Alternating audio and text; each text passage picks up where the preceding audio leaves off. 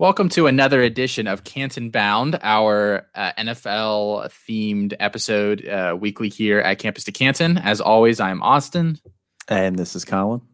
And we decided with everything going on this week that we just really wanted to spend all of tonight talking about the stock market and GameStop and Dogecoin. What do you think, Colin? Do you th- I, I think that's a, a winning idea. Yeah, absolutely. I mean, it's it's pretty groundbreaking stuff. Like, you don't really see anybody talking about this right now. So I think, um, yeah, I think we could spend probably this make this our longest episode yet. Um, I have like at least two full hours here free where, you know, I can just lend my stock expertise to anybody out there who's who's interested. Perfect. No, we can't keep that bit up any longer because I feel like people are going to turn this off. After like a minute. Yeah, talking about that. So, no, we're not going to talk about the stock market tonight. Uh, as much as much fun as that would be for all of us, uh, we are not going to do that. Instead, um, we are going to talk a couple different things tonight. Some quarterbacks, uh, possibly on the move again. Um, some twenty twenty-one strategy. We're going to do a little bit of a mock at the end of the show.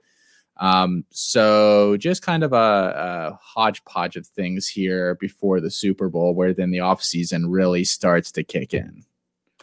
Yeah. I mean, obviously we've had so much Q B news like the past two, three weeks, like we've let off of our show with it. And we're talking about three guys today who we didn't even talk about on any of those other ones. So I think you're going to see just a ton of Q B news all off season. So you could pretty much look forward to this being a staple of the show fairly regularly. Yeah, what did Schefter say? That he like uh, there could be like eighteen new co- starting quarterbacks, or you know, like t- on different rosters starting next year, which is pretty crazy. Um, yeah, I saw. I thought it said like fifteen, and he was taking the over on it. Yeah, yeah. That's. I mean, that's that's over half the league. I can't really remember an offseason like that. Um, no, that's wild. I mean. I, I would still be surprised if that many move. I think you're probably going to see more in like the six to eight range, but that's still unprecedented. That's still not something you've ever we've ever seen before. Yeah. Um, the problem, I, I think a lot of those guys are going to end up staying places like Ben Roethlisberger. Right. I think plays another year. Like guys like that, I don't. I think they're they're not going to end up moving. Uh, much to my sh- chagrin. Yeah, and I think. People put Dak on that list too, but I, I would still be surprised if the Cowboys move off of Dak. Um, and I, at this point, it's not sounding like Wentz is really going to be on the move. It sounds like they're going to try and keep both of them and really work that out. Um, I mean, obviously long off season, so hard to say, but I do think it's going to be a lot of hype for not as much movement, but it'll still be unprecedented movement. Like we were saying. Yeah, yeah, we'll we'll end up being disappointed either way. Um, right. for, so first one here is Matt Stafford. I think he's probably um, outside of Deshaun Watson, who we talked about last show, probably the biggest or at least most established name that would be is more likely than not to be on the move. It's rumored. I've been hearing the past twenty-four hours, people are starting to say that he's pro- he might be going to San Fran, which would be oh. an interesting marriage with um, uh, Shanahan. Uh, where like have you do, do you have a preferred place for him? Would you be okay with him in San Fran? How much do you think that boosts his stock? Um, just hit us with it all. Yeah, um, I think San Fran is one that would be really interesting. Uh, I know when this new news first broke, um, I mentioned on Twitter uh, about it, and I, I uh, man, I'm drawing a blank on the guy's name. Um, it was a fantasy account. It was a, it was a logo. Um, sorry if, if you're listening and I can't remember your name right now, but he and I were having a little bit of a back and forth, and he had mentioned San Fran as a as a good spot. And I think that is intriguing with all the weapons that they have there. Uh, but I don't know if Stafford fits what Kyle Shanahan likes to do as much. Um, Kyle Shanahan kind of seems to to kind of prefer things a little bit shorter, um, you know, a little bit quick hitting, um, and you know, Stafford's got that big arm, so he's definitely more of a vertical passer. Uh, Shanahan also kind of seems to like to let guys roll out a little bit more. Um, so, and I don't, not saying Stafford can't do that, but it's not necessarily one of his strengths. Uh, so, I mean, that's definitely an intriguing landing spot. But like I said on Twitter, my favorite spot would still be Denver. Um, I mean, with all of the the weapons there, um, I think he would, he and Cortland Sutton would be a fantastic match together. Um, yeah. Yeah. Yeah, and then, Oh, go ahead. Yeah. And then you got Jerry Jeudy underneath too, and you got Noah Fant tearing up the seams. Um, you know, K J Hamler's got nothing but speed. So, you know, I think I, li- I like those weapons a lot too. And I think they're a much better team overall than like kind of what they showed this year. I think they're they're kind of a quarterback away. Yeah, I mean, they were well, they were obliterated by injuries this year too. Yeah. Um, so you got to figure they'll probably be at least a little bit luckier next year on that side of things. Yeah, for sure. Um, I did actually see something today. Uh, I think it was Schefter and Rappaport were tweeting it out. I saw like that the Rams were going to get in the mix, which that kind of makes things interesting too. Yeah, I, I never know what to think of the Rams. I, they're one of those teams that they're just pressed right up against the cap, so they have to move cap to to go along with it. Um, because they've been rumored to be getting rid of Jared Goff. I mean, I guess that just walks us into our next person who we were going to talk about with Goff and Wolford. Um, I, I don't know what to make of them at all because, yeah, they don't have any money free. Um, and I haven't actually looked at Jared Goff's uh, like dead cap situation, if they trade him, what it looks like, but I can't imagine it's like the prettiest thing in the world um, if they end up moving him. So um, do you think they move on from Goff? Oh, man, it is really tough to move on from Goff. Um, they do have sixty-five million dollars in dead cap if they move on from him this year. Um, yeah, it's not happening. Yeah, and then the next year's thirty million dollars in dead cap. And then after that, in twenty twenty-three, it does drop down to eight point six mil. So that's, you're kind of stuck with him until you hit twenty twenty-three. And I don't think Goff is a bad quarterback by any means. He's just not a quarterback who's going to win you very many games. I think he's just very competent. Um, so I know they're talking a lot about John Wolford, and I mean, yeah, he's more mobile, so he kind of gives them some things that he can do that, that Goff can't. But from a pure quarterbacking standpoint, I think Goff's a better quarterback. So I would want to keep Goff. Yeah, Wolford's not very good. That's going to be one of those things where if they announce he's the starter, he plays like two games and looks like crap after teams figure him out, and then it's they just go back to hopefully they haven't got rid of Goff and rolling just with Wolford, um, right? Because I, yeah, I just don't see that being a successful um, marriage at all. Because they have a ton of weapons, like they're yeah. kind of in they're kind of in win now mode. It's not like they have an old team, but they have like the clock's ticking in terms of how long they can keep that whole nucleus together. Uh, but the offense itself is very very talented. Um, they just don't have they don't have a first this year, right? And do they have one next yeah. year? Or is this the um, last year that they gave up a first for Ramsey? I think this is the last one. Um, yeah, I'm not entirely sure. They definitely don't have one this year. I don't know if they have one in twenty twenty-two. Something makes me think that they don't have one in twenty twenty-two. I get that trade and like the Seahawks one for uh, Jamal Adams mixed up in terms of like what the years are on the pit. There were just so many picks yeah. involved, and they're, I mean, same division, so it's big, maybe corner and safety. Um, I get those two deals mixed up all the time. Yeah. Um, so I, I think that you brought up a really good point, though, where they're just they're very win now. And I don't know if if Wolford is going to bring them that at all. I mean, he had one good year in college. That was it, like his senior year, uh, where he hit sixty-three point nine percent completion percentage, uh, thirty-one hundred passing yards, twenty-nine touchdowns, six T Ds. Um, so like the numbers look good there. Uh, but every other year before that, like he was just not good at all. seventeen hundred yards, seventeen hundred yards, two thousand yards his freshman year. Uh, his freshman year was the only other year he had more than ten touchdowns. It was also the uh, his senior year was the only year that he had more touchdowns than interceptions. So, I mean, I don't know. It doesn't inspire a lot of confidence for me. So I think that this whole Q B competition is a little bit overblown personally. Yeah, I don't um, I don't see anything happening there. I think the people that are asking for that are just um, not particularly smart, but what do I know? Right. And like I said, I, I think Goff, I don't think Goff's the problem there. That's the thing. Like I think he's fine. Goff, you could win a Super Bowl with Goff if enough pieces are around him. I think he is a problem. I don't think he's the problem. Um, if what people always say about him is true, where like he still hasn't figured out reading defenses that well. Like he still counts on McVay to kind of make a lot of calls and adjustments for him at the line.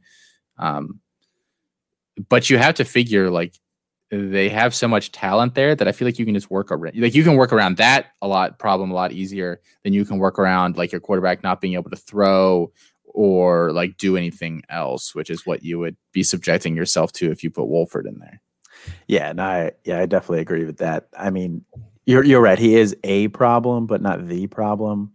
Um, obviously, they'll have to kind of add another piece on the line potentially, depending on Whitworth. Like he's like right at the end of his years there. I think everything says he's coming back right now, but if he doesn't, that would be the bigger concern. You would need to address that before you would worry about the quarterback. Yeah, I I mean he's going to play forever. I thought like I thought that I've, I had to assume that he rushed himself back to play this year, that he would probably come back for one more year. Yeah, that's kind of what I would think too, but I don't think it's a guarantee. Yeah. Yeah. I mean, he's, he's like gray, like completely gray out there. It's so weird. He looks so much older than he is. Just like this old man just whooping dudes' asses out there. Um, so the other one that we have like zero information on is Aaron Rodgers in Green Bay. Um, And this is like, it's like so much speculation, but I feel like a lot of these cases this offseason are, require like three or four levels of like, well, if this happens and then this happens and then this happens.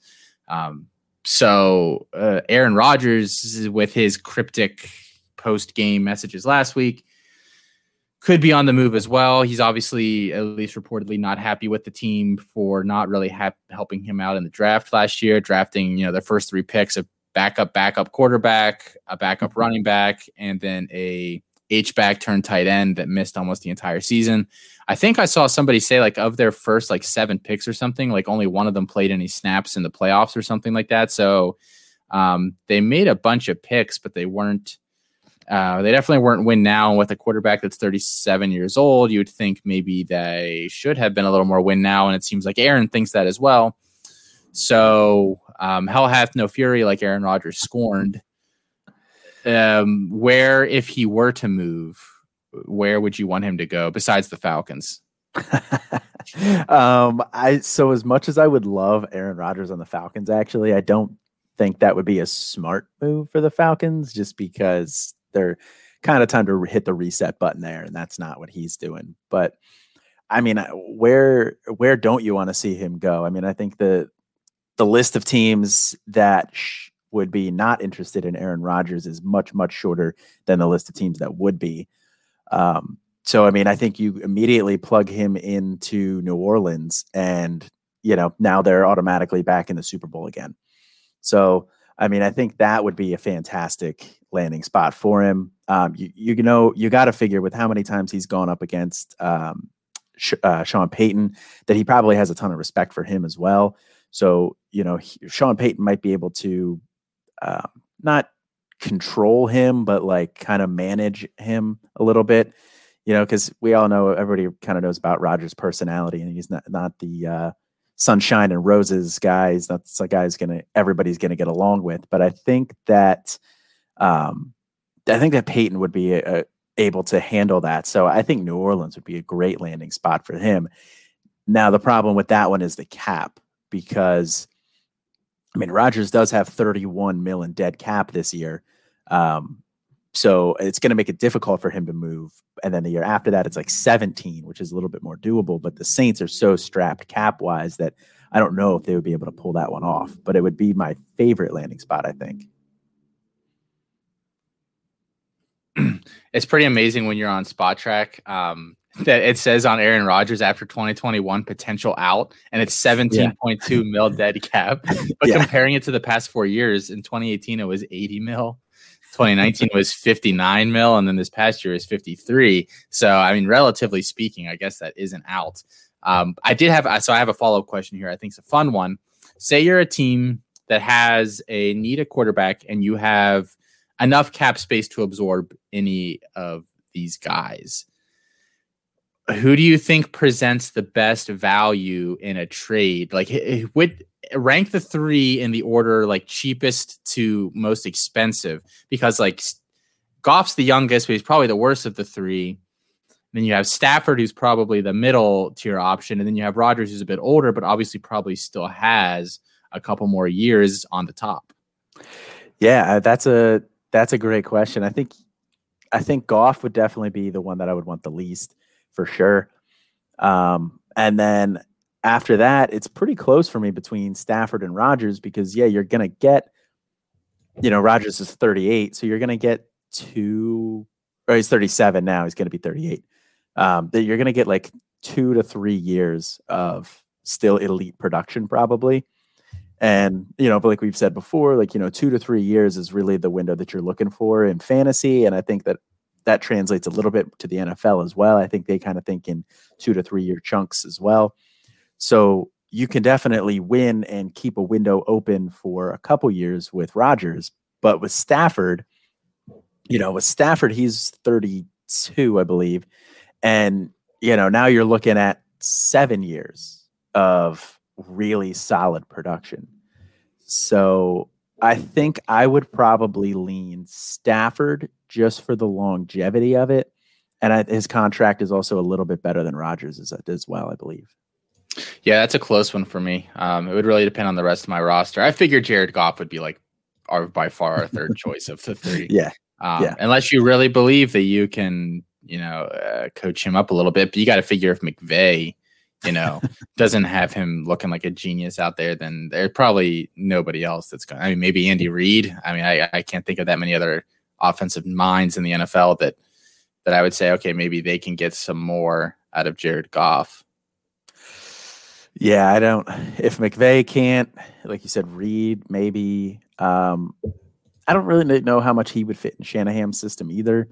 Uh, but Shanahan also tends to like lean a little bit more on the run, so you could kind of hide him a little bit more there potentially. But, you know, beyond those three, I don't really have anybody that I would think that would be able to do a better job uh, of turning him into not a, a liability, because I don't think he's a liability right now, but it turned him into a productive and use more useful option.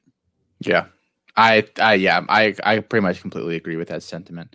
Um, so it'll be interesting to see where some of those play out. And obviously, we're not talking about um, Deshaun Watson tonight. We talked about him on the last show, two shows ago. I think we've talked about him twice now to open shows. Yeah, yeah, that sounds about right. So um, we're gonna let we'll let that play out for another week or two, um, and then see if there's been any movement there. Uh, if anybody's called the other's bluff. Um, so.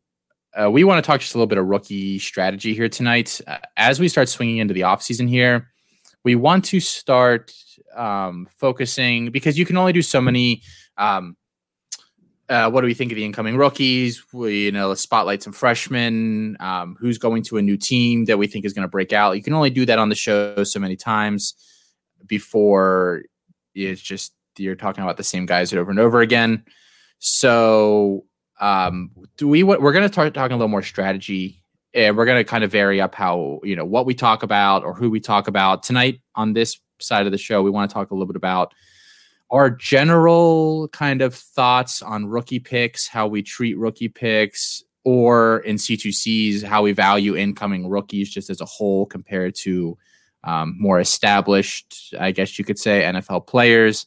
Um, so we just have a couple of different questions or topics within this here to to discuss a little bit tonight. And the first one's just our general um, approach to either acquiring or devaluing rookie picks. So how do you view those assets, Colin? Yeah, so, I mean, especially in regular dynasty leagues, um, I'm constantly looking to churn the bottom of my roster and get as many picks as possible. So I kind of mo- subscribe a little bit more to like a more of a studs and duds approach where, you know, especially in a draft, like, you know, you kind of come away with some top guys if you could do it in an auction. Um, but I do like to have like the top part of my roster be really solid, and then have, you know, a guy or two on my bench that I can lean on if I need to. Uh, and then I'm just constantly looking to churn out the bottom of my roster for, for value. Um, You know, that I move, I'll constantly move guys like a Brandon Cooks this year for, uh, I think I moved him to you for um, Brian Edwards and a third. Um, so, you know, I, I like, I do things, moves like that where I'm, you know, trying to move a guy, get a, a younger piece and a pick. Um, you know, I'll constantly try and, I'm, I'm trying to move Denzel Mims right now. So, you know, maybe get something on there. I'm not going to give it away too much because I do know that a couple people in our league listen to the show, so I'm not going to give anything away there. But, uh, you know, so those are the kind of guys that I'm constantly looking to try and churn and get deeper picks. You're not necessarily going after these, you know, first round picks because everybody wants to hang on to those. But you can pry, you know, seconds out of people. You can pry thirds out of people fairly easily, and you can still get some really productive players down there that, again, you're just kind of churning a little bit. Yeah, I mean, I know uh, this question's so hard to answer because it really it depends on the year. And I think the nice part about playing in C two Cs and Devy leagues is that hit at like I, I'm a more aware of what's happening in the future um, than I was before, where like I'm like I'm already trying to acquire twenty twenty-three picks in most of my leagues. Um, I know that's kind of far out, but that's even better if you're trying to pick them up because yeah. a lot of people are happier to move a pick that's two or three years out as opposed to one that's maybe next year. Um, I think firsts almost all universe, sorry, universally have about the same value for me. Um, like I'm not valuing twenty. Well, um, I shouldn't. With the twenty twenty-one draft is happening like a couple weeks from now or whatever. So I'm valuing twenty twenty-one picks more just because that's on my doorstep and we're pretty right. certain about what's happening there. But in terms of future picks, I view the twenty twenty-two firsts virtually the same as the twenty twenty-three verse in value, and I'll view those about the same as the twenty twenty-four first when they start coming out. Um, just because I think first round picks, you generally there's not that much change in value from year to year. It's really the second and third rounds where you start seeing some some difference. Like this year, yeah, you're picking up thirds, and you're going to walk away with you know uh, uh, suddenly hot Dwayne Eskridge or a. Um, like an Amari Rodgers or, um, you know, just so, somebody like that, that that's not, uh, what were you going to yeah. say, Colin? I was going to say, name your receiver, you know, uh, how yeah. many of these guys that you think you're going to fall into the third. And I think there's going to be a lot of them. And there, some of them are even going to fall into the fourth just because of how deep this class is overall. You know, I think you could potentially see Sage Surratt fall to the end of the second. And I know he's one of your guys. Um, you know, that wouldn't surprise me at all with the way that you're getting some hype for a guy like Dwayne Eskridge. You're getting hype for a guy like Kadarius Toney. You know, people are always going to take some running backs up there and take some shots on some of those guys. Um, you know, it wouldn't surprise me at all to see guys like Jarrett Patterson and Jamar Jefferson. You know, those guys I think are going to go in the, in the second somewhere. Uh, so, you know, I think you're going to see a lot of receivers fall to the third. So in a year like this, you're absolutely right. Like it's way deeper. Yeah. Yeah. Um, but that's just my general approach. I probably don't churn my stuff, my, my picks quite, or my roster quite as much as you do. Um, I'll do it via free agency more than I'll do it via picks. Um, just cause I don't like fighting with people to like, would you add a third? like, like I'm just very much like, if you send me an offer that's like in the ballpark, I'll probably accept it. I've just always been that way. Like I'm, because I feel like I, I am in leagues with people where they nickel and dime you for every single piece they can get. Like they'll be like, well, can you add like uh, two fourths in the future? And it's like, if the deal's that close, then like what, the, like what, like that, that just annoys me so much. That's like my least favorite thing about fantasy football. And you know, that there's somebody in one of our leagues that does it all the time. And I text you every time they do it because it just pisses me off so much. Um, So don't be that guy. Um, if you are that guy, please stop. Um, everybody yeah. hates it, even if they won't say they hate it. Yeah, no, I totally agree. If if a if a trade is a fourth round pick away from being, uh, like from you accepting it, like what are we even doing here? Like why are we nickel and diming for a fourth round pick? You know, in every year except for potentially this year, where you may get a, a usable guy or two in the fourth, it's a complete dart throw in the fourth. So I personally actually will, if a deal's close and somebody's kind of hem-hauling around, I will offer my fourth because I don't care about it at all. I can be like, hey, I'll throw in my fourth if that's going to get this done. And then they're like, oh, okay, I'll do it. Um, so where they're not nickel and diming me, but like they're dragging their feet. So I'm trying to get it done. So I'll just throw it in there. But I, I, I, go ahead. Go ahead. I was I, I did a deal this week that I that was like that like it was cl- it was close enough and I was like whatever. Um, uh, I'm in the program league. Um, for those of you who have heard of that, if you haven't, it, just very briefly, it's a league where we, uh, it's it's a C two C league. It's all uh, industry guys, more or less. Um, and in that league, you recruit like freshmen, like we, like we have like pipeline states that we get bonuses for. And like, we run offensive systems that like, you know, get us bonus points. I'm using air quotes. I know we're not, this isn't like a live show. So I'm air quoting in a bunch of this uh, with my fingers. Um, So it like it, so you're not always guaranteed to get the freshman you want. Like it's it's there's some weird strategy that I don't think anybody's really figured out yet. But I, I'm not competing on the N F L side. I've been trying to kind of fill up my college side, and, and so I have Austin Eckler, and um, actually Kane Fassell asked me about Eckler. He has Ja'Cory Brooks, who is my number two wide receiver in this year's class coming in. I consider him a pretty big piece. And so he was kind of, I was kind of looking at his roster, and that we ended up, like I said, like Zach, Zach Charbonnet, whose stock has fallen quite a bit this year. I don't think anybody really wants him anymore. Jalen Berger, who didn't really look that great this year, but had some hype last year. And then Ja'Cory Brooks for Austin Eckler. And that's probably a little light for Eckler compared to like, he's probably got one or two years left in the N F L that are really high end, but I just said, screw it. Like yeah, it's close enough. I'm happy with those pieces. Um, and you never know what can happen anyway. Yeah, exactly. And I think that's, we're, we're getting a little bit off a topic for r- rookie draft strategy, but I think trade strategy in general, that's just how you kind of build good relationships with people, where it's like, if you, if it's really close for you and you have to spend, you know, hours thinking like, all right, well, do I want to do this at that point? You know, if you're that close, sometimes just take the leap, pull the trigger.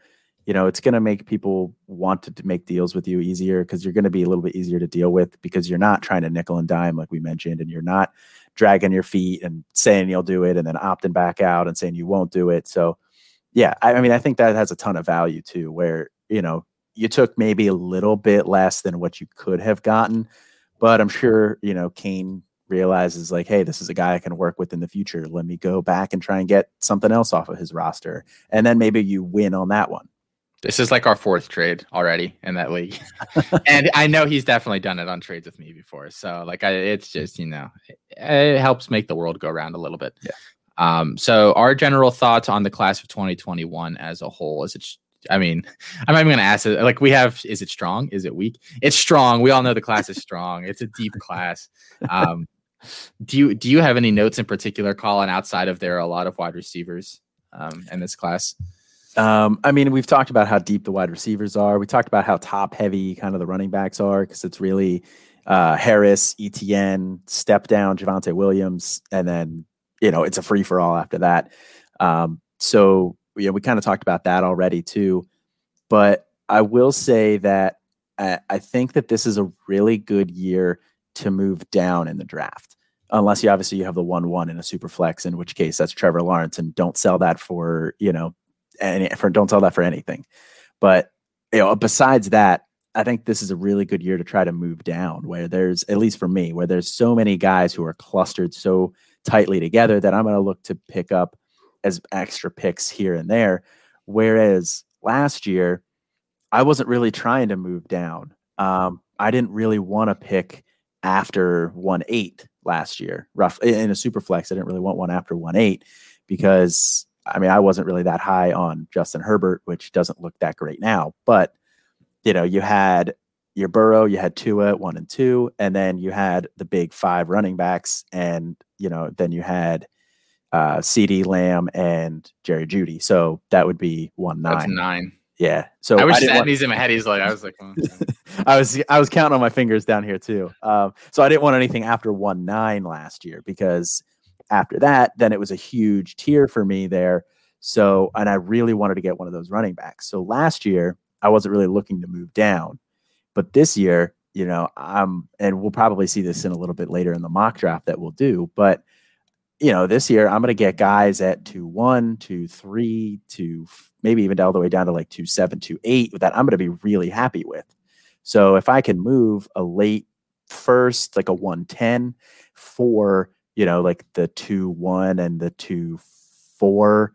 Uh, and that's just spitballing off the top of my head. But I would heavily consider that, just because there's so, like we said, it's such a deep class. Uh, you want to know a secret? What's that?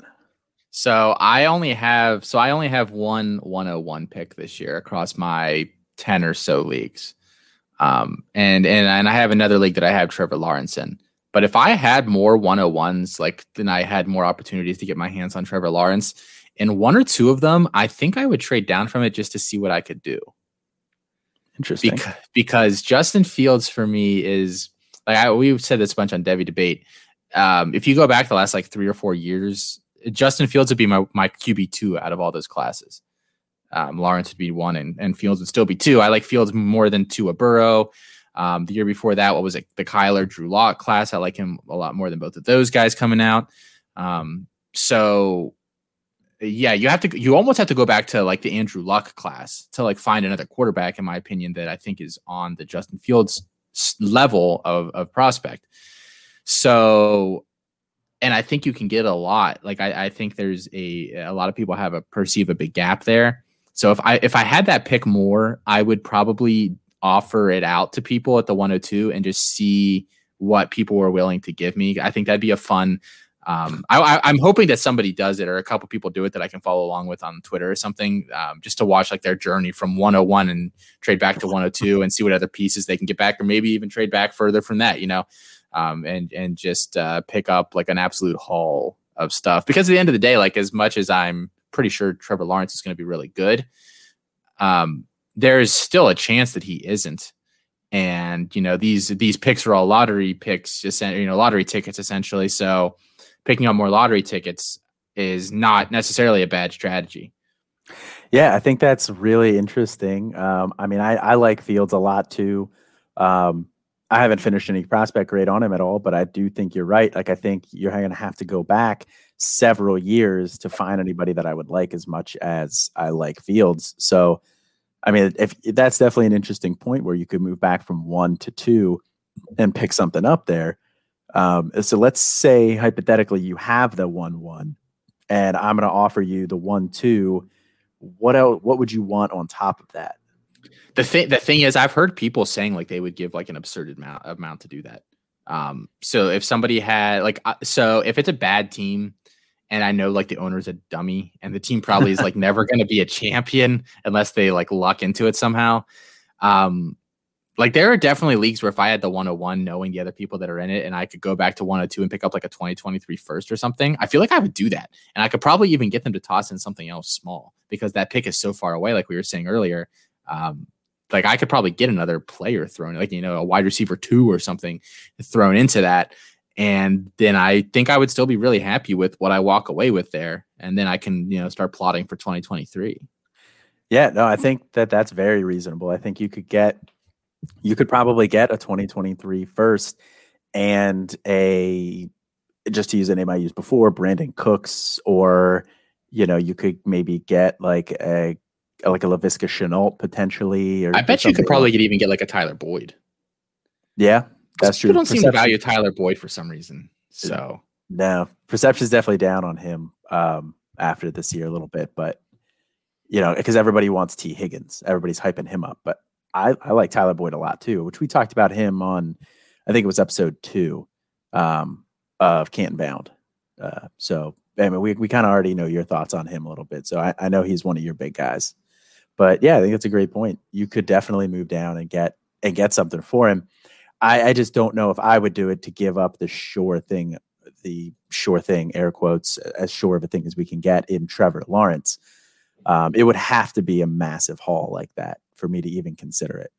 Yeah. Yeah. I don't know. And like, like I said, I, I, there's no, really no sure things in the draft. So um, yeah, it just, just gives me more picks to play around with. I don't know. That'd be, a, that'd be a fun exercise. I wish, I wish, I wish I had more one oh ones this year, but I really don't. It's really kind of yeah. a bummer. Well, if uh, if anybody out there has a one one and you're looking to move down, and tr- if you trade it for a one two, you know, hit us up on Twitter. Let us know. We'd love to follow along with that. Yeah, for sure, for sure. Um, so we will either call you a genius in three years when it plays out, or we can la- we'll, we'll do one of those where like we tweet like four years later and like, look at this idiot. Yeah, we'll cold cold takes exposed. Um, so I think we already kind of covered whether we're trying to acquire sell picks here ahead of the draft. Um, how deep into drafts are you willing to pick up picks right now? Um, I mean, I'm looking to pick up picks all the way down into probably middle end of the third, like actively looking to pick up picks like that. Yeah. Um, you know, I, again, I don't really value fourths that much, but I'm probably valuing a fourth this year like I would a mid to late third in most years. So I would still be interested in a fourth for sure, but I'm not going to actively look to acquire it, where I'm still trying to churn the bottom of my roster to go pick up some more picks. Um, like in the one league that we're in, I meant I messaged everybody and I li- gave a list of guys who are for sale. So, you know, I'm trying to churn that, and I want to get some picks down there. So that way I can pick up some more of these rookies that I really like, as opposed to some guys on my bench who are like useful, but not anything that I'm excited about.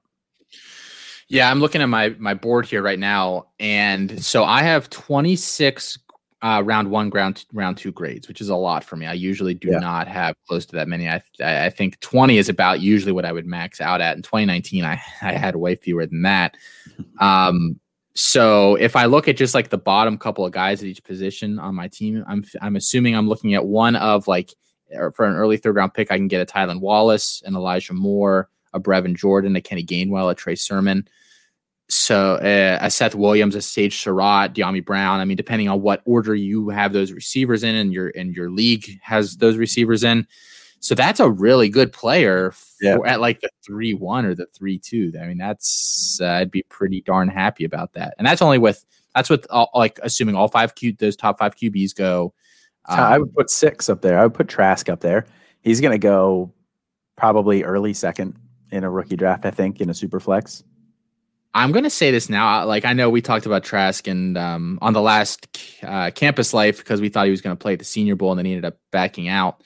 Right. I think he might have gotten saved by not playing at the Senior Bowl, because he, I think we he has a we, we have a bit of a bad taste in our mouth about him, but we he also has the excuse that everybody opted out for that game, and that they were just Not they were ill prepared to face that team. Or was it Oklahoma that they played yeah. in their bowl game?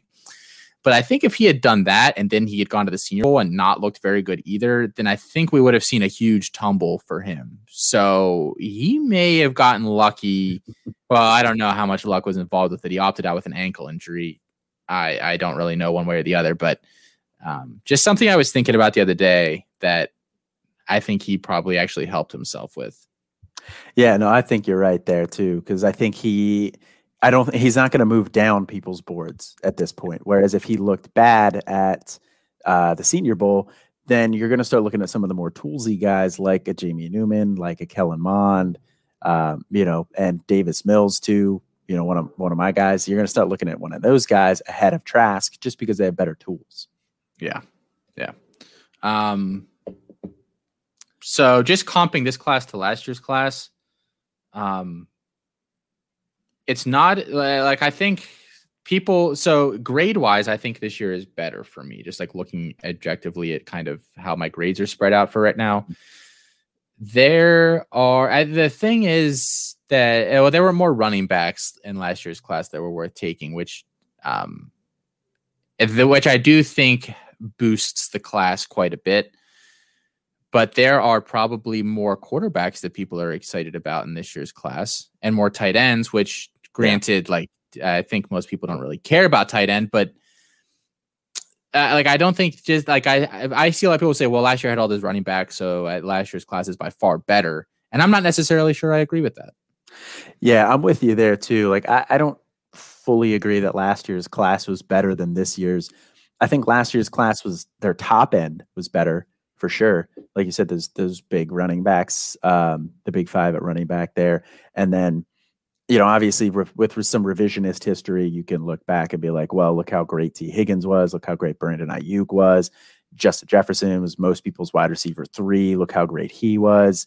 Um, Laviska Shenault looks really good. Michael Pittman's flashed. So you're looking at some guys that, yeah, that looks pretty solid depth-wise overall. But those are guys that I'm not necessarily... You know, like guys like Pittman and Ayuk and to an extent Shenault aren't guys I'm necessarily betting on long term. Like I think they flashed here, which is really nice, but I didn't love those guys coming out. Um, you know, Ayuk, I did not have him graded very highly at all. Um, I think he went into the perfect system. So, you know, he could, he could prove me wrong and look worse there. But, you know, I think that this class overall wide receiver wise, I think I think I'm going to like these guys a lot better, especially the top five for sure. And you can even start getting down into my wide receiver, you know, eight with Elijah Moore and nine with Diami Brown, where, you know, I think I'm going to like those guys more than most of the guys from last year too. Uh, and then you're looking at, like you said, that the top heavy quarterbacks, uh, Lawrence, Fields, Wilson. I mean, I'm going to put those three up there with all three of the guys from last year as well. Um, at the time coming out, obviously Justin Herbert looks way better than what I had him as. So, you know, have to readjust there a little bit, but still coming out, Lawrence, Fields, Wilson, uh, above everybody else there. I would put Trey Lance more on the level of, uh, you know, He probably Trey Lance would probably be behind Burrow and Tua for me, but I, he'd be right there with Herbert. But that's already Q B four. So I think this year is, you're right. People said like last year's class is better, but I, I think this year's class is probably better overall. Yeah. Um, I am, I'm interested to hear, to see landing spots for some of these guys, just so we can start um, you know, nuking them for something else even, um, because you know, it's going to happen. Like not every wide receiver can go to some place that is a really, really good situation. Um, so like, I think we're looking at this now and then like, it's going to, it's going to come draft time. And like Devonta Smith's going to go somewhere shitty or, you know, like, or, or Terrace Marshall's going to go somewhere shitty. And then everyone's going to be like, well, I don't really want Devonta Smith anymore. Um, so there's still a lot of shaking up left to do on that level. Um, and I, I always love the overreaction to landing spots with, uh, we've talked about C E H before and um, just some of the guys last year that they got a boost that probably shouldn't have. Yeah. Oh, and I think last year's wide receiver class, those guys ended up in pretty much the ideal situation. I mean, Justin Jefferson walked right into Stephon Diggs' vacated role. So that was very easy to project. Um, you know, T. Higgins stepped right in for A J Green because A J Green kind of fell off. So now you, that looks fantastic for him. Um, you know, Ayuk went to the perfect offense for him in uh, Shanahan, so in, in San Francisco. So that looks really good. You know, so I think, and then you had CeeDee Lamb go to Dallas, started out hot when Dak was there. Dak goes down, he kind of fades a little bit, but now you're looking at Gallup, who's going to be out of town. So he slides right into a wide receiver two role. So I think those guys fell into the perfect situation.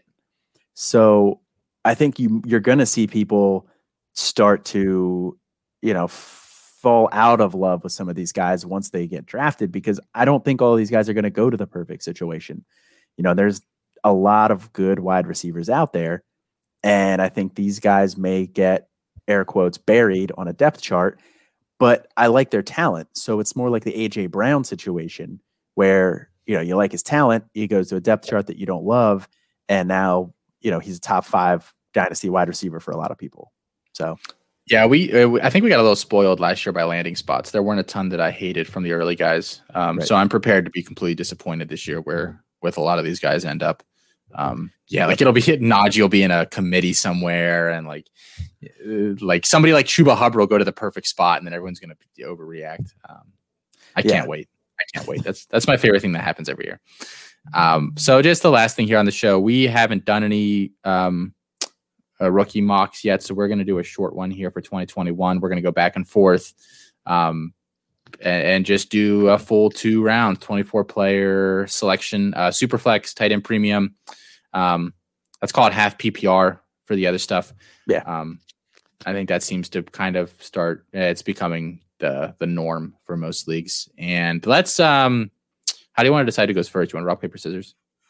Um, yeah, I mean, nobody else is going to see it, but that's fine. We can, we can rock, paper, scissors. Well, we can see each other. We will. Let's say yeah. It's not like we're just going to be like, hey, I picked yeah. scissors. Trust me. They're um, like, oh, I picked rock. I got you. Yeah. We can see each other. So we're, uh, we're going to do this quick here. Ready? All right. Rock. Rock, paper, scissors, shoot. All right, that's you. Yeah, yeah, yeah, I went rock. Colin went scissors.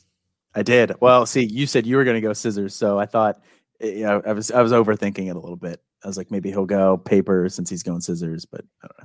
These are the kind of mind games that I'm always playing out here, folks. Uh, I'm a dangerous person. Um, so I get the one oh one. I just just talking about trading down from this. Colin, would you like to trade up? No, we're not doing any trades. No trades. Um, so I think at that point, like it's uh, just, just I don't it, don't pencil it in. Get me the pen, and I'm going to write Trevor Lawrence in as the one oh one. Yeah, that's. I mean, that's completely. That's completely expected. Um, I don't think we need to spend too much time analyzing that one. Um, you know, I can kind of move on to the next pick here. Um, so, I mean, I'm going to go, you know, pretty much pen here for this one too, for me. And just at one, two, one, two, I'm going to take Justin Fields. Um, yeah, I just think that he's, his fantasy upside, I think, is right on par with Trevor Lawrence. I don't think Trevor Lawrence, I don't think Fields is quite as good of a quarterback overall. But with Fields' legs, you know, I think his, that puts his fantasy ceiling right there or even higher than Lawrence. I completely agree. Um, he is he. I'm I'm I'm comping him more and more to Deshaun Watson as I watch him, because I think like a lot of the same concerns that people had about Deshaun Watson are starting to be had about Justin Fields. Um, just the nature of people being these guys being around so long, and we can kind of pick them apart because we have more film. And it's just kind of how that tends to work.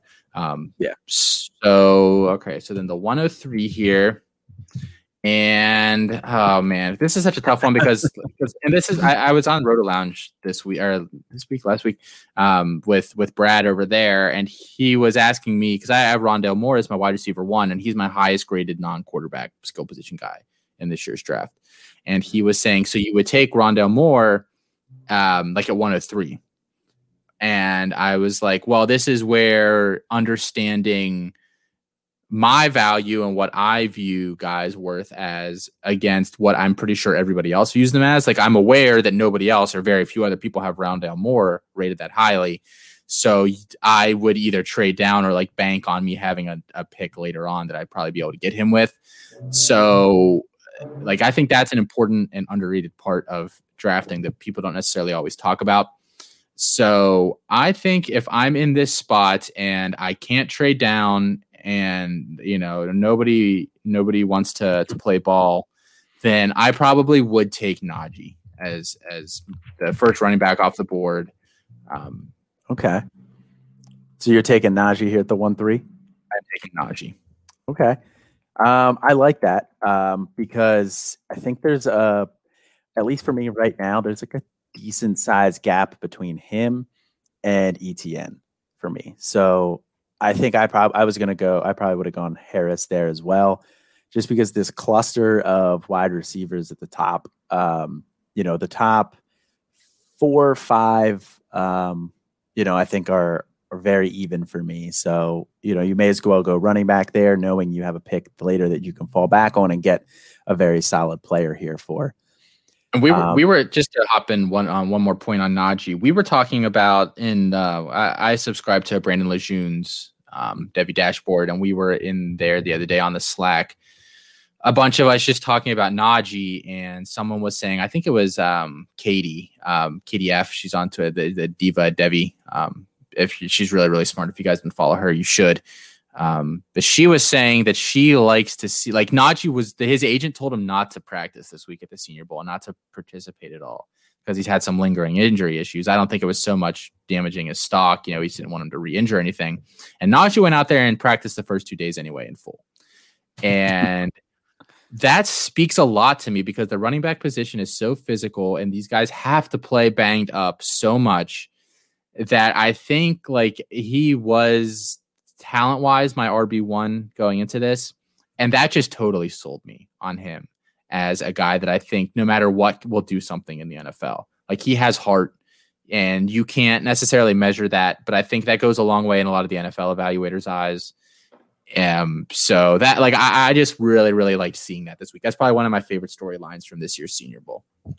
Yeah, no, that's a great point. Um, you know, I like Najee's competitiveness there as well. And I mean, that's obviously one of the things that would endear him to Saban. Um, I think that you're going to see, so people talked about Travis Etienne as you know, you kind of see him being more the guy who's a little bit more consistently mocked in N F L mocks in the first round. But I think if any of them is going to go in the first round, I think it's going to be Najee just because he offers a more complete skill set. And I also think that with pro day numbers being the only numbers we're going to get this year, I think you could see him with numbers that may, are going to make people say, well, I mean, he looks really good. You know, he's really athletic. Whereas he may have gotten not exposed at the combine, but I don't think he would have boosted his stock at the combine necessarily. Whereas with his pro day numbers, I think he may boost his stock. Yeah. Yeah. I agree with that. Um, so one oh four, uh, you're, you are up. So at the one oh four, you're if you really take gonna... my guy, I swear to God. um, yeah, we're going to go Rondale Moore now. Um, see, the one oh four is really tough now for me because, like I said, I have those guys clustered so closely together, and I know I could trade back from one four and still get my number one wide receiver. But that's not the game we're playing here. So um, I'm going to take Jaylen Waddle here at one four. Woo. And Jaylen Waddle is my wide receiver one right now. So, and I don't think he's going to move off of that just because he's so explosive. He's so dynamic with the ball in his hands, but he also showed a lot as a receiver, especially in the early part of this year before he went down. Because before he went down, he was the one putting up these ridiculous stat lines. And Smith had some good numbers for sure, but Waddle seemed like the guy that Mac Jones was looking at more earlier in the year. Yeah, he outproduced Devonta um, and everything. I think Devonta had more catches, but he had more yards and touchdowns, or the same yeah. touchdowns, more yards. But yeah, I mean, he. I think he was definitely the more dangerous player. Um, yeah, I don't think I mean, that. I don't think that's a bad idea. I don't think that's a bad idea at all. We're taking Waddle. Yeah, uh, yeah. Having him as your wide receiver one. Yeah, yeah. I think that he's just going to be so difficult for defenses to game plan, and if he can go to a place where they can scheme him like. If they can make him a focal point of the offense, uh, you know, if he goes someplace, I would love to see San Francisco, but they just got two bodies like him there. Um, you know, and I don't, he's not going to be around. I don't think for the Chiefs pick, I think he'll go way before that in the first. Oh my but, God. If you put him on the Chiefs, like, like that's damn. Where you want to see him go. It's, I don't think it's realistic. So, I mean, I think at that point now you're looking at, you know, a different place like uh, a Green Bay with Aaron Rodgers would be fantastic if they could use him right, assuming Rodgers is still there. Um, you know, I think Atlanta with the way that their offense is going, you could see him fill, obviously not a one-for-one comp, but I think you could see him fill kind of the A J Brown role in that offense that Arthur Smith had before when he was in Tennessee. So I think those would be some really interesting landing spots for him, but yeah, at this point, Waddle uh, is my wide receiver one, so we'll take him at one four. Cool, I like it. Um, so I'm going to take Trey Lance next pick here, um, and it might be a little bit early for him, but I don't really think it is. Like, I, so I think these top four quarterbacks are going to go in the top seven or eight picks in the N F L draft. Like, yes. I just think that's how it's going to be. I think people are projecting. Like, I see some mocks where like New England is picking up one of them at fifteen, and I just don't think nope. that's realistic at all. I don't think any of them are going to fall. I think they're all too physically gifted um, to to really make that that that bit of big of a drop. And there's so many open quarterback, like we were just talking about earlier, so many different open quarterback uh, positions in the N F L this year that the the need is there as much as the the supply. So I'm prepared to see a bunch of these guys go early. I think Trey Lance is going to easily be a top ten pick in the N F L draft. And at that point, um, I I talk. People ask me about this on Twitter and stuff all the time. Him and him and uh, Wilson are close for me. Like, it's not like they're miles apart. Just the things that set him apart for me. I like Trey Lance because um, he has. I mean, he obviously has a huge rushing upside. He probably has the most rushing upside of any quarterback in this year's class. He has a cannon for an arm, and the thing that you would expect from him because he plays at such a small school with a lower level competition, like he. Um, I think he understands um, how to not put a team in a bad position with stupid decision making. I think he generally is really, really good with that. Now, obviously, the N F L, the guys are a little bigger, faster, stronger, but I would, I, I like that he errs on the side of caution because I'm hoping that he'll bring that with him in the N F L, and that will help him acclimate faster. If he turns into a smart passer in the N F L, I think teams have to be really, really scared. Um, Because I think he's just going to absolutely just crush. Yeah, no, I, I like Trey Lance's ceiling a lot. I think ceiling-wise, he's right there on par with Justin Fields. Um, but I think his floor is low enough that it has me not concerned, but it has me a little bit more cautious, where it sounds like you have Lance ahead of Wilson. Is that right? I do, because I mean, the thing is, like, Lance has a low floor, but I think Wilson has a really low floor too. Like he he um I, I really, really like Wilson, and we can talk about him when he pops up here, but I just he's a bit too gunslinger-y for me, and yeah, I mean, that's just kind of where I'm at. I mean, once you get to these top couple guys, you're you're splitting hairs. So it's not uh, it's not like an indictment on Wilson that I'd rather have Lance. Yeah, I just I like I think Wilson has a safer floor um, than Lance does. Like, I think Wilson's going to be very solid in the N F L. Um, I like a lot of Wilson's game. I like that little bit of gunslinger, because you can't teach somebody to necessarily be a gunslinger and to have that confidence. It's very difficult to teach that, whereas you can kind of rein it in a little bit more. Um, you know, it's kind of like the things with, like, and I'm not obviously comparing, comparing Trey Lance to either of these guys, but it's along the lines of Alex Smith versus and Marcus Mariota, where those guys were very good passers, but they were more conservative, and they was just, they were not really able to open it up and really, um, you know, have a lot of confidence in their ability to, to hit some tight window throws. So I think that's, I'm on the other side of that coin, where I like that in Zach Wilson more than Trey Lance, enough to keep him pretty solidly at three for me. Gotcha. Gotcha. So who is, who's your next guy here? Uh, so my next guy, you know, I, and I haven't taken, you just took Trey Lance there in the middle of the one, uh, in the middle of the first here. And I do think Zach Wilson's going to go middle of the first. Um, I would bet money that Zach is going to, Zach Wilson's going to go before Jaylen Waddle in ninety percent of your rookie drafts that are out there. But this is going off of my rankings here. And um, I, while I like Zach Wilson a lot, I love Jamar Chase, and that's who I'm going to take here. I'm going to take Jamar Chase, and just because I, I just have a lot of confidence in him being able to be a wide receiver one at the next level. Not that I don't have confidence in Wilson to be a Q B one, two kind of a guy, but um, you know, I think that I think Jamar Chase has a really nice ceiling, and I'm just more sold on Chase overall. So I do have Chase ahead of Zach Wilson in my rankings. Yeah, um, I, I like Jamar Chase. Um, he's my wide receiver too, as well.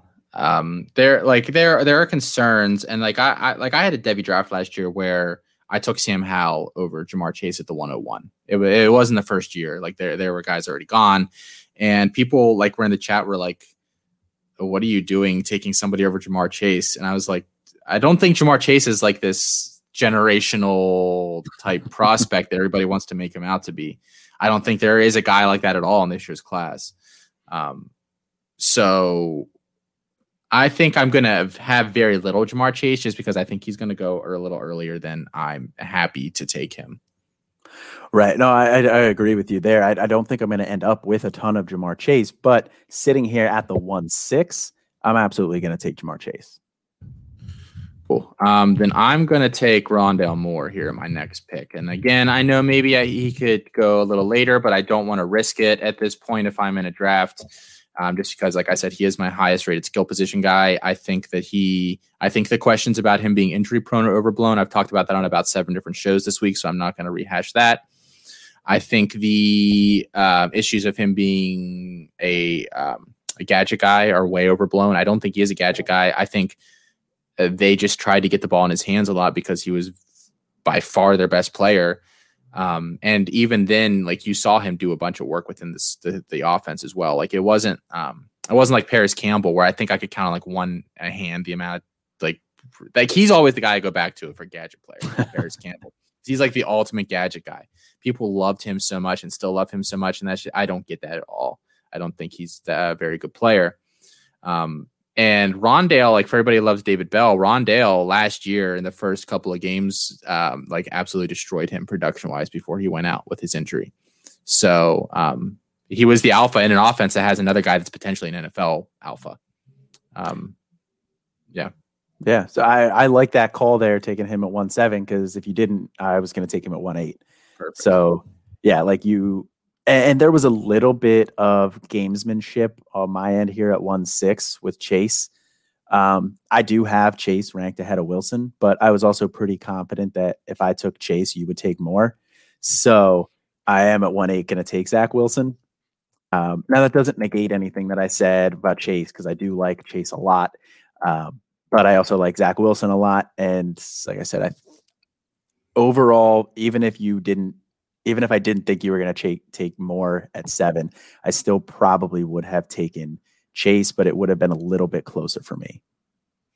Yeah. Um, and if I hadn't taken more, Wilson would have been my pick. So yes. Yeah. Um, so at, at this point, I would probably be comfortable taking um, Travis Etienne. Because running back off the thing, I think most leagues he's going to go much earlier than this. Yeah, I, this is why I, I'm probably going to end up with very little Travis Etienne and Najee, because the quarterbacks, if I have an early pick, I'd rather have one of those quarterbacks, and none of the running backs are going to last till those later picks. So I just won't have a lot of those guys. But um, another guy that's just suffering from being around for so long, and people have just absolutely nitpicked him to death. I still think he's a very talented player, and I think he can do really well in the N F L. Yeah, I think he's a really talented player too. Um, I I like Etienne. I don't love him. So, I mean, if you can get him at one nine, like that's fantastic value. But I don't think that that's going to be very common where you're going to see him fall that far. Um, so I probably, I also probably would have taken uh, Kyle Pitts here. Uh, that's who I'm going to take here at one ten. I probably would have taken him over Etienne. Uh, in a T E in a tight end premium league, uh, because I think Pitts has tight end one ceiling, um, you know, a tight end one overall ceiling. Because, I mean, yes, Travis Kelce's incredible. He's basically a wide receiver out there at the running back position, but Tra- Travis Kelce's a little bit older. He's what, I think thirty uh, or thirty-one at this point. So, you know, I don't think he's going to age out anytime real soon, but, you know, Pitts is young enough that I think in the next two to three years, uh, you know, he could definitely jump uh, Kelce and be the tight end one overall. Yeah, I agree with that. Um, so my next pick here would be Rashad Bateman then. And I have, I, I technically, I, my four and five are very, very close at wide receiver. I have Rashad Bate, I have Devonta Smith four and Rashad Bateman five. Um, So, and I have a lot of picks in that range this year. So I'll probably, like it was last year where I had a lot of like the one oh three. And so I basically took like half the time I took Swift and half the time I took um, Jonathan Taylor, because I liked them both pretty much equally. And I was, I figured I'd be happy with either. And that seems to be the case more or less so far. So here, I think I'm going to end up with, in some leagues, I'm going to take Bateman. Some leagues I'm going to take Devonta Smith. This time I'm going to take uh, Bateman. Okay. Yeah. I like that. I mean, I actually have Bateman as my wide receiver four ahead of Smith. Um, it is pretty close for me, but um, I am a little bit concerned with how slight Devonta Smith looks. So that's enough to give Bateman the edge over Smith. I think they're both very talented players. I, I like both of them a lot. Um, but when, like you said, when you're getting up at the top there, you're kind of splitting hairs. So Rashad Bateman's size is going to give him the edge for me personally. Um, but at the uh, at the one twelve here, um, I'll, I'll I'll happily take Devonta Smith. And I know if if anybody's following along, they'd be like, "Oh, you don't have any running backs yet." But we're treating this draft where we are. Each pick is for a separate team. It's not my team versus Austin's team. Um, so I mean, it might be at the end, and we will put a poll out. But, you know, I think overall, if I'm just picking here as an individual team in a vacuum, I mean, I'm taking Smith over Javonte Williams, you know, probably nine times out of ten. So I'll take Smith here. Yeah, um, I probably would too. Um, so we can flip the order for the second round. We can have you go first, um, just because I know there's some advantage to being that first guy. Okay. Um, so who would you want to take with the two oh one? Well, now with the two oh one, if you're giving me the option, I'll take Javonte Williams now. Um, after everything, after I just had that whole long rant about it, I'll take him at the two oh one. That's and this is finally this is the range that I want to see Javonte Williams go in, because I think this is his range. And I think it's crazy when I see people say, you know, I would take him in the mid first or early first. Like that's just that's bonkers, man. I don't know. He's a good player. He's a really good player. I just don't. Yeah, and I'm with you there. I think that at the two oh one, at the one, at the one eleven to the two oh one, if I'm taking Javonte Williams in that range, I think I'm going to be happy with the production that I get out of Javonte Williams, because he's a very solid player, very consistent. He just doesn't ever wow me. And I think if you take him at the one five, one six, now you're going to probably be disappointed, because I don't think he's going to live up to that. Yeah, especially in a draft like this year where there's just so many other players that I feel like are safer bets and have just as much upside, if not more so, um, yeah. at a different position, granted. But um, no, I feel the exact same way. So let's see, since you've taken Javonte here. Um, so my highest graded player that is left is, well, no, I'm going to save him. So Amon-Ra Saint Brown is my highest, is my top receiver that's left. Definitely getting slept on a little bit. I think we talked about him a couple episodes ago, Colin. I think you yeah. highlighted him as a player that you thought could um, take like a a, a Justin Jefferson-esque leap his first yeah. year, depending on offense that he lands in. I very much agree with that. So I will take him at the two oh two. But I think he's a guy that consensus seems lower, a little bit lower on than that. Um, I'm just, I think he's a good player. I think people people sleep on him a bit. No, I completely agree with you. I, I like Amon-Ra Saint Brown a lot. He's my wide receiver six as well. Um, and I think I have him fairly solidly ahead of the next wide receiver on that list there, Terrace Marshall. So he's pretty solidified as my wide receiver six. So I love that pick there. Um, I would have been between him and the guy that I'm going to take here, and that's Pat Freiermuth. Ew. What was the ooh? What's your problem? Was that who you wanted? Yeah, no, no, I just just disappointed for no reason. Yes, that's who I wanted. Well, I, I'm sorry, but I mean, you know, I think Pat Freiermuth's getting slept on a lot right now.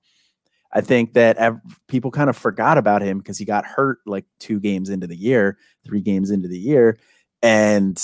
You know, he was in the Big Ten, so he started late. So he kind of got sandwiched in the middle there and just is kind of a forgotten guy right now. But people were comping him to Gronk, you know, before this year started. And, you know, I don't really think we should comp anybody to Gronk, but I like Pat Freiermuth a lot. He has that complete tight end skill set.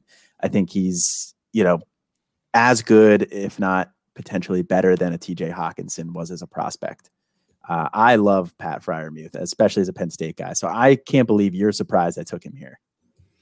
I'm not sure. I thought I could. I thought I could squeeze in one more pick before I got him. So I was really, really hoping. I thought you would. I thought you'd take Marshall. To be honest, I that would have been.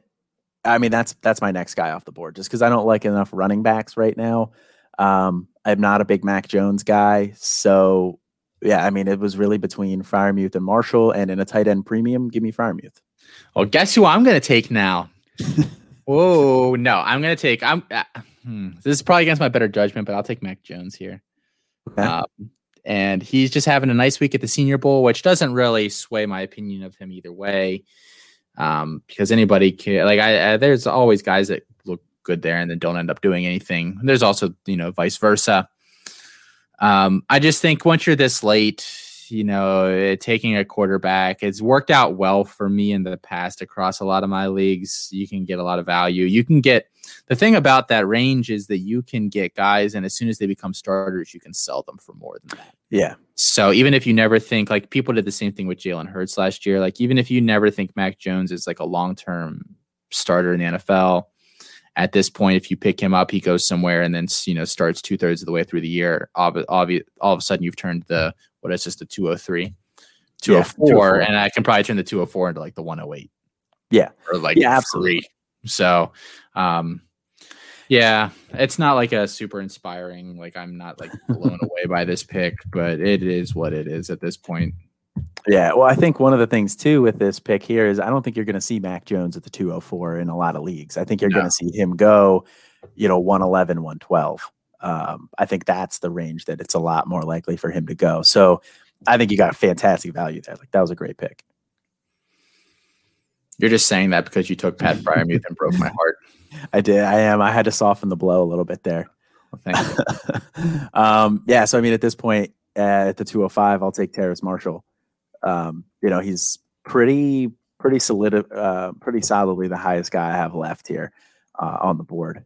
Um, you know, I, I, guess I don't really love any of these running backs.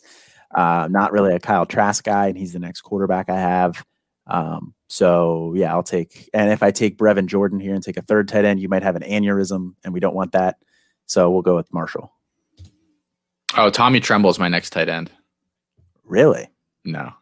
I was about to say we need to have maybe an entire show about this because we're an hour and ten minutes in and we still have seven picks left. So we need to finish this, but that would have been a conversation. Here, here's a plug for our Devi Debate uh, profiles this week. Um, Felix is covering Tommy Tremble, so like that'll be that'll be an exciting listen because um, Felix never disappoints with that kind of stuff, um, and I mean that sincerely. I, I really do. He's um, I, I when he discusses coming to those, some of those low rated guys, I, I really tend to listen to him. Um, oh. So I'm taking. I'll go Ramondre here. Um, okay. You know, coming in at two twenty-seven. So we we highlighted him as someone at the beginning of the week that we thought had a lot to gain from this Senior Bowl because he doesn't have a lot of touches, and he's it was two forty-seven at, at listed two forty-seven, and he came in at two twenty-seven at the Senior Bowl, which is just like that's nuts. Which yeah. uh, it leads to like other discussions. Like they listed him at two forty-seven, and I have a really hard time believing he lost twenty pounds. So, like, was he legitimately two forty-seven? And if he wasn't, why did they list, list him at two forty-seven? Because there's, like, no reason to list him that big. I don't know. I, that that weigh-in, like, totally just created so many more questions for me than than answers. Well, it gave me, the, like, the one answer I needed as well. Um, so, I, I don't have any doubt that I think he can be an N F L quarterback and that he can be, at worst, like a flex upside guy in the N F L. I think he has an even a, a bit of a higher ceiling than that. Yeah, no, I, I loved seeing that weigh-in from him. Um, that actually did cause him to jump uh, up two spots in my ranking because, like you said, that answered like a big question that I had. You know, if he can play at the same level at two twenty-seven, you know, you, you like to think that dropping twenty pounds is going to help his athleticism a little bit too. So, yeah, that actually he jumped two spots in my ranking. So I love that call there. Yeah, yeah. Um, you're up. Um, so at the, the two seven here, um, I'm torn between two guys and part of me says I should probably not take another wide receiver, but I love this wide receiver class and I love this guy too. Um, so, you know, I'm just going to Monty Coxey. Woo, come on down. uh, not quite. Uh, I'll take Elijah Moore here. No, no, no concerns about him just being a slot guy. Um, potentially, I think he's mostly a spot guy, a slot guy at the next level, but I don't think that's as big of a concern nowadays. I mean, I think a lot of teams are spending the majority of the time in three wide receiver sets. So as long as he goes to a team that spends fifty percent of their time in uh, two, three wide receiver sets, I think he can be extremely productive. Cool. Yeah, no, I, I I think so as well. Um, I'll take Brevin Jordan at this point. Uh, you know, the last kind of er, uh, early tight end, the last of the big three. And um, this is the thing, and I think is the argument for a lot of people, including myself, why we're not necessarily going to take Kyle Pitts that early, even in a tight end premium, because it, it we took Kyle Pitts at what? Pick one ten. He's probably going to go earlier than that in most yeah, drafts. Sure. And I and I just got Brevin Jordan one, two, three, four, five, six, seven, eight, ten picks later than him and has, I don't know, eighty-five percent of the same upside at like not that, you know, much less of a cost. So um, another one of those where, you know, if you're if you have a lot of those picks and you feel like you get a lot of Kyle Pitts, maybe you trade down and let somebody else take Pitts and you, you scoop up some extra picks and and pick up a, a Freiermuth or a Brevin Jordan. Yeah, no, I love that call, uh, especially at the two oh eight spot there. I was Brevin Jordan was entertaining my mind there at the two oh seven, but I mean, I don't know, we're, we're drafting a separate teams here, but like I, I was having a hard time taking three tight ends, um, even in this. But no, I think Pat Freiermuth, like I said, is being really slept on. I don't think the, the gap between him and Pitts uh, is that big for me. Um, and then Brevin Jordan is, is right there with him. So getting him at two oh eight is fantastic value. But at the, uh, at the two oh nine, I'm going to take the other guy I was contemplating at the two oh seven, and that's Kenny Gainwell. Um, I mean, if nothing else, you know, at this point in this, in the draft, which I don't think he's going to be here in most of your drafts, uh, I don't think this is going to look like a typical rookie draft, but I think that his pass catching ability alone is worth way more than the, the two oh nine. Yeah, I think that's fair. Um, so let's see here. My highest rated guy left and da, da, da, da, da, da. My highest guy left is technically Trey Sermon, but I'm really, really unsure about how to feel with him because of his injury history and because I think I can get him later than this in most of my drafts. So let's go De'Ami Brown at this point. Um, it's a little bit of a reach. I have like one or two guys ahead of him, but I like De'Ami, and I haven't taken him in any of these exercises. I've done it all this offseason, so that's part of the fun of doing these is I can kind of move things around and see what what I like and what I don't like. So let's toss De'Ami Brown in there, who could, um, you know, he has decent size, good athleticism. Um, I worry about the hands. I don't love his hands. Um, and I think he needs to work on, on um, like I, I think to start off his N F L career, he's going to be pretty limited to to working deep and then occasionally doing some stuff underneath. I'd like to see him round out his game a little bit, but at the two ten, yeah, I think that's a solid value. Yeah, I think so too. And I mean, I, like you said, I, I think this is maybe a little bit earlier than you're going to see him go. Um, but you know, I, I don't think there's anything wrong with taking him at the two ten there. I, uh, I think the N F L is either going to love him or they're going to hate him. Yeah. Like I could see him going in the fourth round of the N F L draft and it like wouldn't even shock me that much. Um, just cause like the drop problems. And I think he's a little, he's a little more one dimensional than people want to talk about. I think he really is. Yeah. Um, I don't think he's quite as well-rounded as people um, want to claim. Uh, yeah, so at the two eleven, um, I'm kind of between Trey Sermon and Seth Williams here, to be honest with you. Um, I like Sermon a lot. Um, you know, on our episode one here uh, of the Campus Life podcasts, uh, all the way back then, I you know I said that if he showed Uh, you know, a lot down the stretch that he could turn into like a top five back in this class. And I think you're starting to see him, you know, get right there at the edge of the top five for a lot of people. So I like Trey Sermon here a lot, but the injury history does have me slightly concerned. Um, and he's not, he's not quite what I look for in the pass game for a running back. I mean, he's fine, but he, I don't think he's ever going to be a weapon or anything. So I think I'm going to take Seth Williams here, because he has yeah. that alpha profile. He does. Yeah, he's my he's my highest rated guy that's left. Um, I don't I don't blame you there. Um, so let's see here. So I have the last pick. Oh, do do do do do do. Let's go. Uh, I don't. Oh, t- so I have Tylan Wallace. He's my lowest rated top top two round graded guy. He did really well this week at the Senior Bowl. I still think he's another guy that like the skill set doesn't necessarily match up with his body type. And I think we saw a little bit of him. Like, I think he's aware of this, and I think he's starting to adjust to this game already, where he's going to be more of a um, a yak guy in the N F L, or like working the intermediate stuff, than he was as a jump ball specialist in college. Um, so that was a promising sign for me, because I thought that process might take him a little bit longer than it looks like maybe it will. Um, so I'll I'll round it out with him. Okay, yeah, I like that. I like that pick there. Um, I like Tylan Wallace. Uh, I probably would have gone Trey Sermon just because I was debating on them, but and I don't think you're going to see Trey Sermon probably fall to the third round in most of your leagues. You know, I think you'll see him probably mid to late second. Um, but no, I, I definitely like the Tylan Wallace call there. Yeah. Cool. So it looks like that is that. We'll post it on Twitter and just ask you guys who won. Um, or who or who you thought ended up with the better team, or just what, you know, general thoughts of where where we were wrong. You know, we guys we had going way too early, way too late. Um, tell me why I had Rondale too early. Tell us why we had Kyle Pitts too late.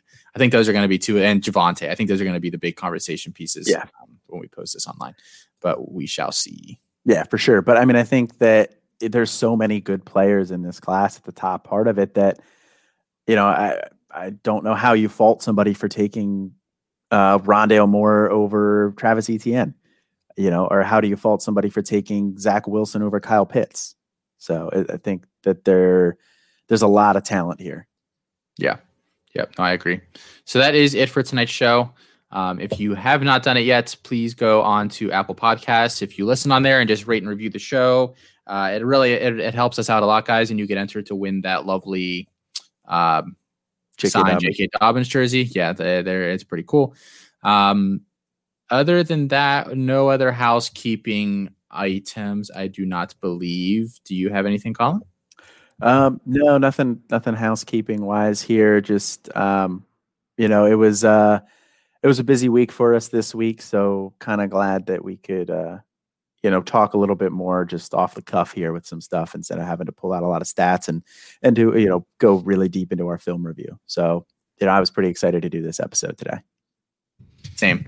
Um, so that, yeah, that's all we have for tonight, guys. Tune in again on uh, Monday for uh, Campus Life. We're going to review a little bit of this past Senior Bowl, um, both practices and the game that had, which, you know, hasn't happened uh, as of us recording this, but will will be taking place tomorrow on Saturday.